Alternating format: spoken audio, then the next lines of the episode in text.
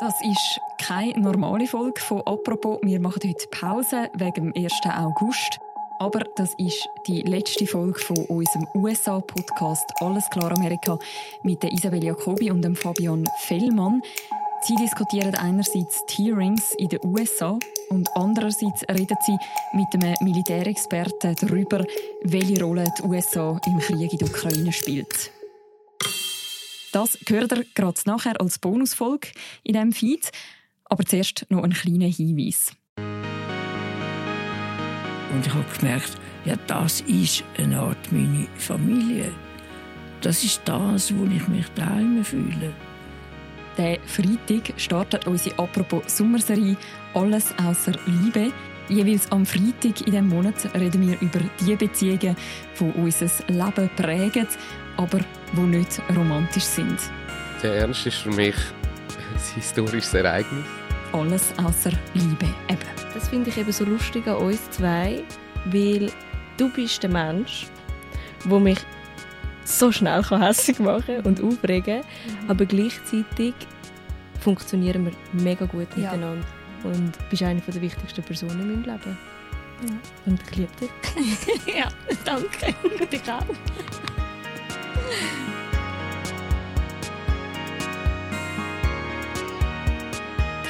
Dafür wenn wir auch eure Geschichten hören. Erzählt uns doch von Menschen, die euer Leben ausmachen, von Freunden, die ihr auf eine spezielle Art und Weise kennengelernt habt, oder von Leuten aus eurer Nachbarschaft, die euer Quartier für euch zu einem Zuhause machen.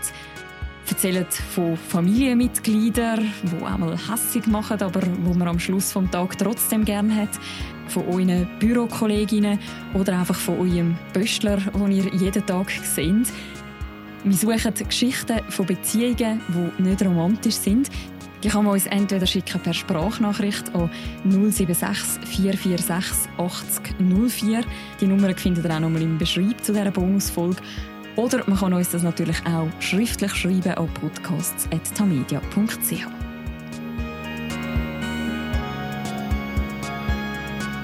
Wir hören uns mit «Apropos» morgen wieder. Ihr, wenn ihr mögt, jetzt gerade die aktuelle Folge von unserem USA-Podcast «Alles klar Amerika». Viel Spass beim Zuhören. Hi! Salut, ah, du fährst mit dem Auto da rein? Nicht schlecht. Wegen dem Regenwetter. Eigentlich wäre es für mich ja in Velodistanz von, da, von daheim. Darf ich mitfahren? Komm rein. Das ist der Fabian Fellmann, der USA-Korrespondent von Tamedia und ich, Isabel Jacobi, dann auch noch vor Ort als USA-Korrespondentin und aufgenommen haben wir das vor zwei Monaten vor der Schweizer Botschaft in Washington. Hey, ich bin noch nie hier reingefahren. Aber man, man hat ja auch nicht so viel Gelegenheit, in die Pandemie daher zu kommen. Nein, ich bin schon ehrlich gesagt. Hier hat es aber rauschende Feste gegeben. Soirée Suisse. Legenden aber, äh, sind das für mich, Legenden. Ja, das gibt es ja, gar, gibt's ja gar nicht mehr. Wir sind beide an eine Medienkonferenz von Bundesrätin Viola Amherd gegangen. Sie war auf Dienstreise in der US-Hauptstadt. Okay.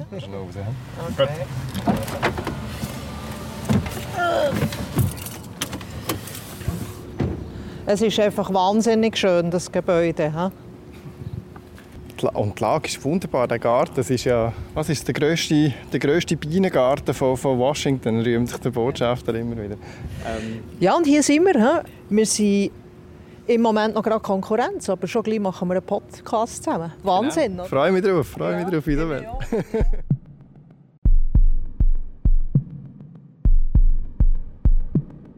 Inzwischen hat sich viel geändert, wenigstens für mich. Meine Zeit als SRF-Korrespondentin in Washington ist nach fünf Jahren zu Ende gegangen. Ich bin wieder in der Schweiz, in Bern und bin Chefredaktorin vom Tamedia-Titel «Der Bund». Fabian, jetzt sitzen wir im gleichen Boot, tatsächlich. Ja, Isabel, jetzt sitzen wir im gleichen Boot und das freut mich sehr, dass wir jetzt zusammenarbeiten können und miteinander einen Podcast machen. Wir werden uns ja abwechseln mit dem Christoph Münger und dem Martin Kilian, dem Auslandchef und dem früheren Korrespondent von Tamedia. Und ich freue mich sehr auf unsere Unterhaltungen, wobei ich finde, das mal ein bisschen unter komischen Vorzeichen statt. Ich hätte nicht gedacht, dass du dann in Bern heißer hast als ich da in Washington, wo bekannt ist für seine feucht schwüle Hitze. Genau, weil es einfach keine Klimaanlage gibt oder nur ganz schwache, immerhin. Ich freue mich jedenfalls, äh, zum Tamedia Podcast Team zu stoßen und mir eine Leidenschaft der US-Politik weiter können zu frönen, weil mein Bezug zu den USA bleibt natürlich stark. Das ist ein bisschen in mir übergegangen in den fünf Jahren, die ich in Washington habe verbracht und, äh, das bleibt so, wenn ich jetzt hauptberuflich in Bern arbeite. Das ist alles klar Amerika. Der Podcast von Tamedia über Politik in Washington. Und was sie in den USA und in der Welt bewegt. Mein Name ist Fabian Fellmann. Und ich bin Isabel Jacobi. Fabian, wo wollen wir einsteigen? Die Aussenpolitik oder die Innenpolitik? Was ist dir lieber? Du darfst wählen. Wir müssen heute in die Innenpolitik gehen zuerst, weil morgen am Abend ist zu der Primetime, am Abend um 8 Uhr, ein ganz spezieller Anlass für die amerikanische Politik. Wir erleben da das letzte Hearing zum 6. Januar. Und eins, das ganz viele Schlagzeilen hat produziert in der letzten Zeit. Also Innenpolitik. Aber zuerst als Hinweis, später im Podcast reden wir mit dem Mike Repass über Außenpolitik. Es ist nämlich ein pensionierter US-General, der Spezialtruppen in der Ukraine hat ausbildet und viel in der Gegend unterwegs ist. Wir haben mit dem Mike Repass über die Rolle der USA im Ukraine-Krieg geredet und über die Waffenlieferungen. Später, wie gesagt, in diesem Podcast. Aber zuerst zu dem, was die USA innenpolitisch unter Strom setzt. We begin with the new January 6th investigation developments. Der Sturm auf das Kapitol, ein Tiefpunkt für die amerikanische Demokratie. Fast eineinhalb Jahre später soll dieses Ereignis öffentlich aufgearbeitet werden. The president said something to the effect of, I'm the effing president, take me up to the Capitol now.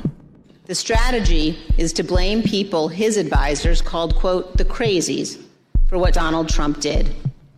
This, of course, is nonsense. President Trump is a 76 year old man. He is not an impressionable child. Fabian, du hast ja die Anhörungen, die Hearings zum 6. Januar ganz genau verfolgt. Du hast einige Artikel darüber geschrieben und ein Titel vom grossen Artikel heisst American Horror Story. Ist das ein bisschen gehypt oder ist das wirklich so schlimm? Ich habe den Eindruck, dass das so schlimm ist, sonst hätten wir das, glaube ich, nicht so geschrieben. Ich komme ab und zu von Leserinnen und Lesern aus Europa den Vorwurf über, wir denken da ein bisschen übertrieben, wir Korrespondenten. Und ich habe das selber bei mir erlebt. Ich bin, als ich noch in der Schweiz war, vor ein bisschen mehr als einem Jahr, habe ich selber das ein bisschen zurückhaltend verfolgt und jetzt, wo ich da bin und an diesen Kongress-Hearings jede Minute von diesen Ereignissen damals aufgerollt bekomme, mit dem ganzen Hintergrund davon, hat sich meine Meinung schon ein bisschen geändert. Es war tatsächlich schlimm gewesen. Ich habe auch mit Kollegen, Korrespondenten, Kolleginnen über das geredet. Viele von denen sehen das ähnlich. Sie sind auch, je stärker sie sich mit dem beschäftigen, desto, desto schlimmer finden sie es.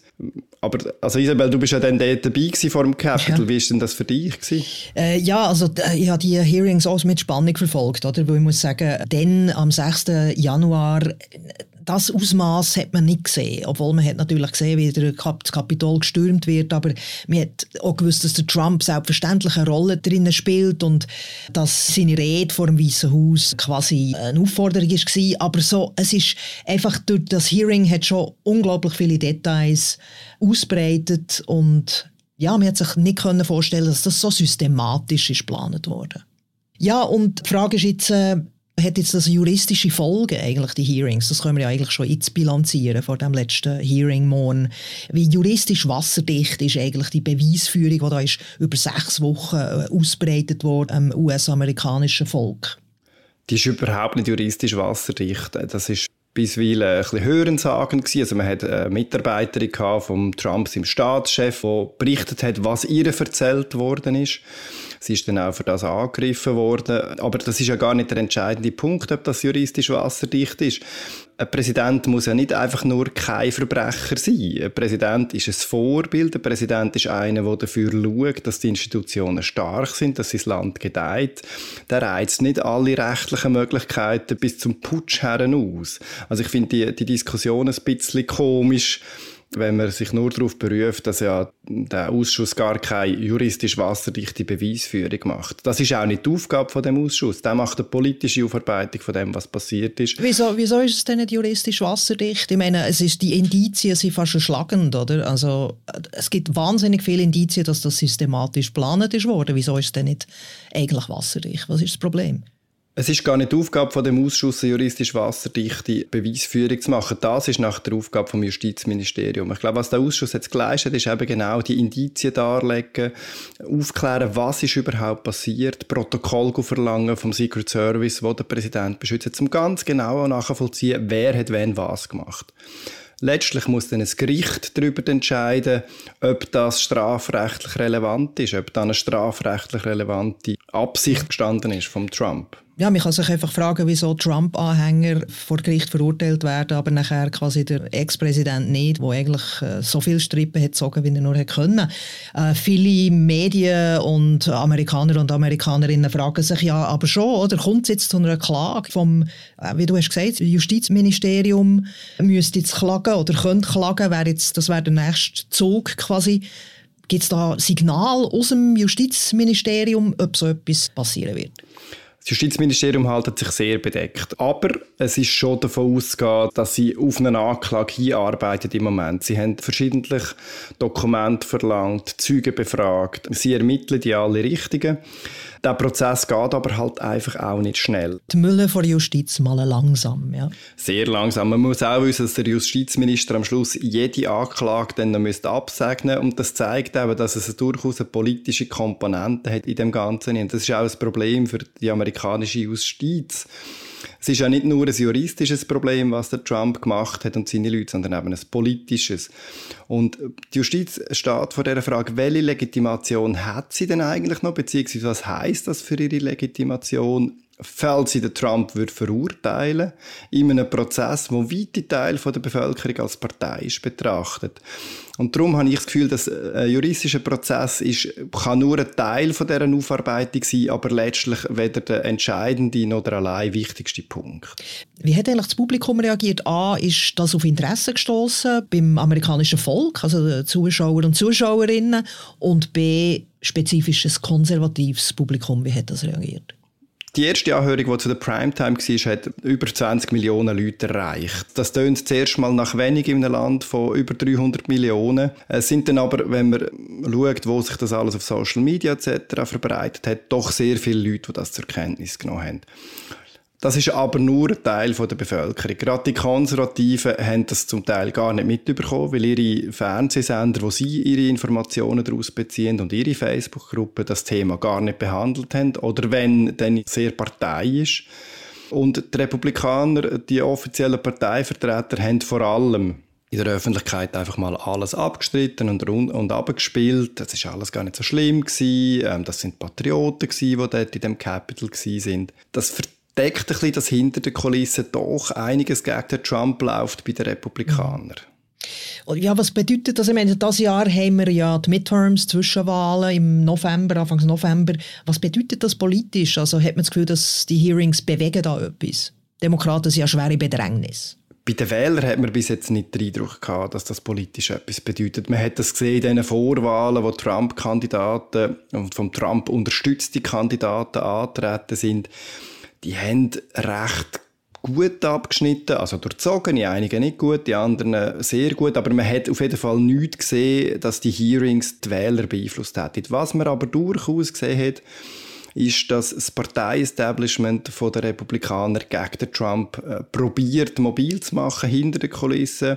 Sie tun zum Beispiel Leute wie Liz Cheney, das ist eine Republikanerin ähm, aus Wyoming, die der Trump hart kritisiert hat die hat sehr, sehr viel Geld bekommen von wichtigen konservativen Geldgebern. Also man sieht, die Republikaner probieren, den Trump ein bisschen lahmzulegen, oder einige Republikaner, aber sie wissen nicht ganz genau, wie sie das machen Ja, wie ist das eigentlich bei der Liz Cheney? Sie wird ja fast sicher abgewählt. Sie ist Abgeordnete von Wyoming. Ist das immer noch so, oder hat sich für Sie persönlich etwas verändert? Nein, der Umfrage schneidet sie immer schlechter ab. Sie wird bedrängt von ihrer ehemaligen Mitarbeiterin, der Marriott Hageman, wo, wo vom Trump unterstützt wird. Und man sieht dort halt auch, dass die Leute, die in der Republikanischen Partei wollen, Karriere machen, einfach immer noch zum Trump hergezogen sich fühlen, weil sie dort die Macht vermutet nach wie vor. Machen wir ein Fazit. Sind die Anhörungen, die Hearings, jetzt mehr als irgendwie für Galerie? Ja, die Hoffnung besteht durchaus. Es, es gibt ganz viele Leute, die, die einen Denkprozess einsetzen, die, die auch sehen, dass ein Präsident eben sich nicht so verhalten wie Trump das gemacht hat. Man hat erste Anzeichen. Es gibt Leute, die Umfragen machen, zum Beispiel in so Fokusgruppen bei Trump-Wählern. Offenbar sieht man dort langsam eine Absatzbewegung, dass sie finden, ja, vielleicht sollte Trump doch nicht mehr kandidieren. Und immerhin kann man ja davon ausgehen, dass der Trump noch viel stärker unter Beobachtung stehen würde, falls er dann nochmal gewählt würde. Und, und, wie wichtig das ist, haben wir eben bei den ersten Putschversuchen gesehen. Es sind letztlich mutige Leute aus der Republikanischen Partei, aus dem Trump im Umfeld, die in entscheidenden Moment gesagt haben, nein, so machen wir das nicht und im entscheidenden Moment nicht im Trump nachgelaufen sind. Es ist auch wichtig, dass die jetzt honoriert werden, dass in einem nächsten Mal auch wieder die Leute in der entscheidenden Funktion eben wissen, dass sie eine Funktion zu erfüllen haben und nicht einfach nur Parteigänger sind. Das ist alles klar. Amerika, der Podcast von Tamedia zur Politik in Washington und was sie in den USA und in der Welt bewegt. Jetzt reden wir, wie versprochen, noch über die Außenpolitik und zwar über die Ukraine. Mehr Waffen brauche es im Kampf gegen Russland. Das fordert der ukrainische Präsident Volodymyr Zelensky immer wieder. Zu den wichtigsten Lieferantinnen gehören die USA. Und die schalten nun einen Gang höher. Nach einigem Zögern liefern sie der Ukraine wesentlich mehr und vor allem potentere und präzisere Waffen als bisher.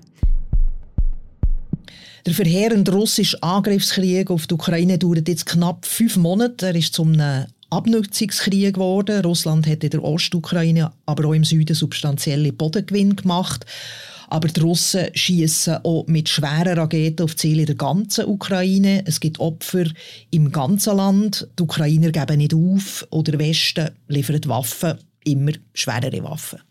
Aber so ein konkretes militärisches Ziel wird dem als äh, Beobachterin äh, nicht so ganz klar. Und darum fragen wir jetzt doch jemanden, was könnte wissen. Der pensioniert Zwei-Sterne-General Michael Repass. Er ist ein hochrangiger Militärexperte und hat ukrainische Spezialtruppen ausgebildet. Und er ist immer wieder in der Region unterwegs. Und wir haben ihn ja beide schon mal interviewt. Im März, glaube ich, war das, oder im April. Ich im März? Ja, ich gehe. Wir haben innerhalb von zwei Tagen haben wir beide äh, interviewt. Du hast nicht voneinander gewusst, sie es nachlesen Anyway, jetzt äh, tun wir ihm nochmal anrufen.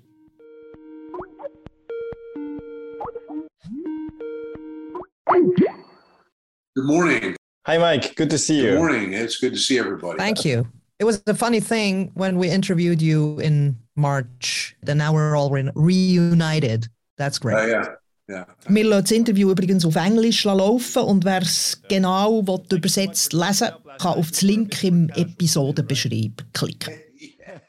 Ich wollte zuerst von Michael Repass wissen, äh, trotz allen Waffenlieferungen, die da äh, sind gemacht wurden, die Ukraine scheint immer noch unterlegen zu sein. Was braucht es eigentlich noch für Waffen? Was braucht es für Unterstützung? Uh, what else is needed? So, boy, that's a great question. Uh, that's that's a rather expansive discussion. I hope we'll take time to talk about it here today. Uh, first off, let me talk about artillery. In the case of artillery, Ukraine is outnumbered about three and a half to one.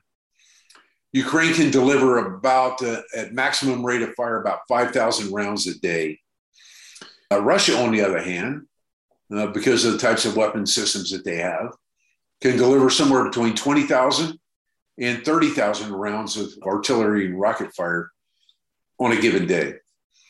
So there's a quantity overmatch. And until the arrival of the long range artillery from the NATO partners to include the US, they were outranged significantly. So Russia had a, a asymmetric capability with just conventional art, artillery in terms of numbers and range. Now uh, they still enjoy a very large overmatch in terms of numbers. So that that hasn't changed significantly with the arrival of Western armaments. They, Ukraine in this case, needs artillery in the hundreds, not the dozens. Der Michael Repass sagt, die Ukraine sei Punkt Artillerie tatsächlich viel schlechter ausgerüstet und mit den jüngsten Lieferungen von schwerer Artillerie sei das auch nicht behoben. Es brauche hunderte von solchen Waffen, nicht Dutzende, damit die Ukraine seine militärischen Ziele erreichen kann. Und das sei die Russen ganz aus der Ukraine zu verdrängen oder auch Ziel der NATO äh, zu verhindern, dass Russland seine militärischen Ziele erreiche. Was mir da auffällt, die militärischen Ziele sind sehr ambitiös und sie sehr langfristig. Der Repass sagt, das könne fünf bis zehn Jahre dauern und es brauche ein unglaubliches Waffenarsenal. Und wir haben dann gefragt, ob das überhaupt realistisch ist, ob das unglaubliche Waffenarsenal rechtzeitig in die Ukraine kommt, dass sie den Ansturm von der russischen Armee weiterhin aufhalten kann. So already with that artillery, the question is, can that happen in time? Will they get it fast enough? At the current rates of delivery, the answer is partially no. And I, I caveat that with this statement. It turns out that the Ukrainians have been rather clever and capable with the long range rockets that have been provided uh, by the United States and others, the HIMARS system in particular. So it turns out with those uh, long range rockets that the Ukrainians are doing rather well in attacking Russian ammunition depots, headquarters, and other things that are necessary to prosecute the war. So they're starting to, to cut off their logistical tail, which was never that good to begin with. Uh, as we saw in the opening month of the uh, campaign from Russia, they logistically culminated and had to withdraw their forces from the north because they couldn't sustain them. Now, with these long range art- artillery fires from rockets, we're finding that the precision strikes are taking out the logistical capabilities of the Russians, and they've essentially had to go into an operational pause in their main effort up in the Donbas area. So, while quantity in the arrival of the quantity you know, that I that I spoke about beforehand uh, matters, it also matters that that you are logistically able to sustain the rate of fire uh, that your quantity of, of artillery tubes and uh, rocket systems uh, represent. So at the moment, I think Ukraine has done a very good job of taking down Russia's numerical superiority in artillery. Uh, by attacking their depots. Michael Repass hat geantwortet, dass der Westen die Waffen eigentlich nicht schnell genug liefert, seiner Ansicht nach. Er hat aber auch darauf hingewiesen, dass das nur ein Teil von der Antwort ist und er hat das am Beispiel von modernen Raketenwerfern erklärt. Die Ukrainer haben die ab dem Mai und Juni bekommen und sie haben damit sehr erfolgreich russische Waffendepots und Nachschubwege angegriffen, die vorher gar nicht im Bereich sind, wo sie mit ihren Waffen haben können erreichen und mit dem haben es die Ukrainer geschafft, die russische Übermacht ein bisschen zu relativieren, weil die Logistik ist immer der Schwachpunkt von der Russen in diesem Krieg. Wegen dem ist schon der Angriff auf Kiew gescheitert und laut Michael Repass kommen wegen dem jetzt auch die russischen Truppen im Donbass nicht voran. Als nächstes habe ich äh, die grausame Arithmetik vom Krieg äh, angesprochen, weil mehr Waffen bedeuten halt mehr Opfer und ich habe von Mike Repass wissen, äh, wenn wird der Krieg eigentlich zu kostspielig? Now, many more weapons are needed in this war, it seems. Uh, but more weapons, and that's the horrible arithmetic of a war, means more dead people. And at what time does this war become too costly, costing too many Ukrainian lives? Uh, depends on your perspective. Once again, I mean, if you're Ukrainian, uh, my impression of the Ukrainians is they'll fight. They'll fight to the last Ukrainian that has a weapon in his or her hands. They have no inclination to surrender to Russians. Look, if if Ukraine capitulates to the Russians, Ukraine is a nation that ceases to exist. They lose their identity. Everywhere that Russia is occupied, they've stripped out the means of economy, they've stripped out the means of communication, they've replaced all Ukrainian culture with Russian icons and, and uh, Russian culture. So this is an existential threat that will not go away on the Ukrainian side whatsoever. Das sei an den Ukrainerinnen und Ukrainern, das zu bestimmen, wenn der Krieg zu kostspielig werde, sagt der Mike Repass, und die zeigen keine Anzeichen aufzugeben. Und wenn sie würden aufgeben, würde die Ukraine eigentlich völlig äh, vernichtet und die existenzielle Gefahr äh, bleibe, sagt der Repass. Und das ist eigentlich eine Standardantwort in Washington. Und die, US-Regierung sagt, man unterstützt die Ukrainer so lange, wie sie bereit sind zu kämpfen, wie das auch der Mike Repass im Interview hat gesagt. Ich glaube, man darf nicht vergessen, dass auch auf der russischen Seite Schwächen rum sind. Äh, das Regime sitzt nicht unbedingt so, äh, so fest im Sattel, wie man das aus unserer Sicht manchmal das Gefühl hat. Auch in Russland gibt es eine Wirtschaftskrise, auch in Russland gibt es eine soziale Krise, auch in Russland sterben sehr viele Soldaten. Ähm, und wo in dieser Gleichung dann irgendwann äh, ein Moment eintritt, wo die eine oder die andere Seite sagt, jetzt, jetzt probieren wir nicht mehr vorwärts zu kommen, sondern jetzt geht das Ganze in so einen Frozen Konflikt über, das ist mir nicht so klar. Ja, und mir ist noch aufgefallen, es ist einfach extrem schwierig, äh, über die Kosten von dem Krieg zu reden, oder? Äh, und ja, reden wir doch noch schnell über die Kosten. Und zwar Menschenleben. Da haben wir kurz darüber geredet. Keine wirklich befriedigende Antwort bekommen. Und, aber auch die ökonomischen Kosten. Oder? Der Präsident Zelensky hat die Kosten von der Verteidigung von der Ukraine auf 5 Milliarden Dollar pro Monat geschätzt. Die Kosten bedeuten aber auch einen Gewinn, oder? Wenn man äh, den Krieg unterstützt. Es gibt eine Ökonomie von einem Krieg und darum die Frage, wer profitiert eigentlich von dem Krieg, Fabian? In erster Linie es scheint es so schwer, uns das Fall zu sagen, Russland zu im Moment. Die Rohstoffpreise sind sehr hoch. Russland ist einer der wichtigsten Rohstoffproduzenten. Dann sehen wir natürlich Energiehändler verdienen, Rohstoffhändler verdienen, die Waffenindustrie äh, verdient. Ähm, und etwas, was mir nicht klar war vor dem Gespräch mit dem Mike Repass, das haben wir im Ausschnitt, wo wir im Podcast haben, nicht gehört. Aber er hat auch gesagt, die Logistikbranche äh, springt jetzt auf und probiert die Versorgung von der Ukraine zu verbessern, damit die Waffen und all das Material aus dem Westen auch ankommt. Und dort scheinen die grossen westlichen Logistikfirmen reinzugehen und auch die werden da gut verdienen. Mit und dem. wer zahlt eigentlich die Rechnung? Das ist offensichtlich die Bevölkerung von der Ukraine. Ja. Sie zahlen das mit ihrem Menschenleben, ja. sie zahlen mit ihrem Leben, sie zahlen das ähm, mit, mit Armut, mit, mit, mit einer äh, jahrzehntelangen Perspektivlosigkeit potenziell. Wenn wir den Kreis aber ein bisschen weiterziehen, natürlich nicht nur. Finanziell zahlen die Steuerzahler in den USA und in Europa bis jetzt äh, die Rechnung. Alles, was in die, in die Ukraine geliefert wird an Waffen, an Material, wird auf Pump geliefert über sogenannte Kriegskredite. Es steht aber außer Frage, dass die Ukraine das je wird können zurückzahlen Das Land ist, ist, ist weitgehend zerstört. Die werden das Geld brauchen, um, um das Land selber wieder aufzubauen. Vielleicht der Vergleich Afghanistan-Krieg hat die USA im teuersten Jahr 11 Milliarden Dollar gekostet. Und in der Ukraine sind bis jetzt 8 Milliarden ausgegeben worden von den USA, aber sie haben bereits 54 Milliarden Kredit gesprochen. Mhm. Das gibt uns eine kleine Grössenordnung vom, vom Engagement, wo da, wo da, wo da rum ist und den Kosten, die da rum sind. Die Konsumenten in Europa und auf der ganzen Welt zahlen die Rechnung auch über höhere Gas-, Strom- und Essenspreise und nicht vergessen darf man, dass wir in den nächsten Monaten und Jahren noch mehr Schlagzeilen geben. Eine der höchsten Preiszahlen die Menschen in Entwicklungs- und Schwellenländern, die, die der Hungerschwelle leben.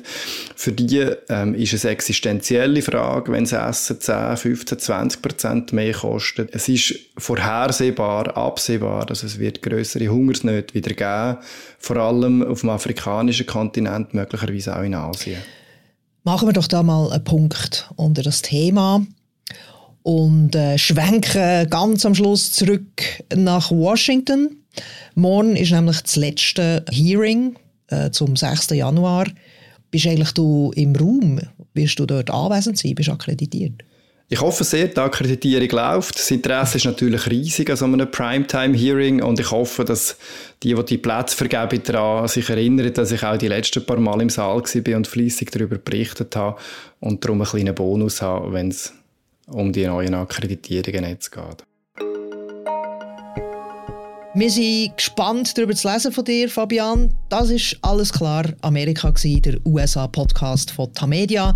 Im August gibt es die nächste Folge und wir hören uns dann. So lang.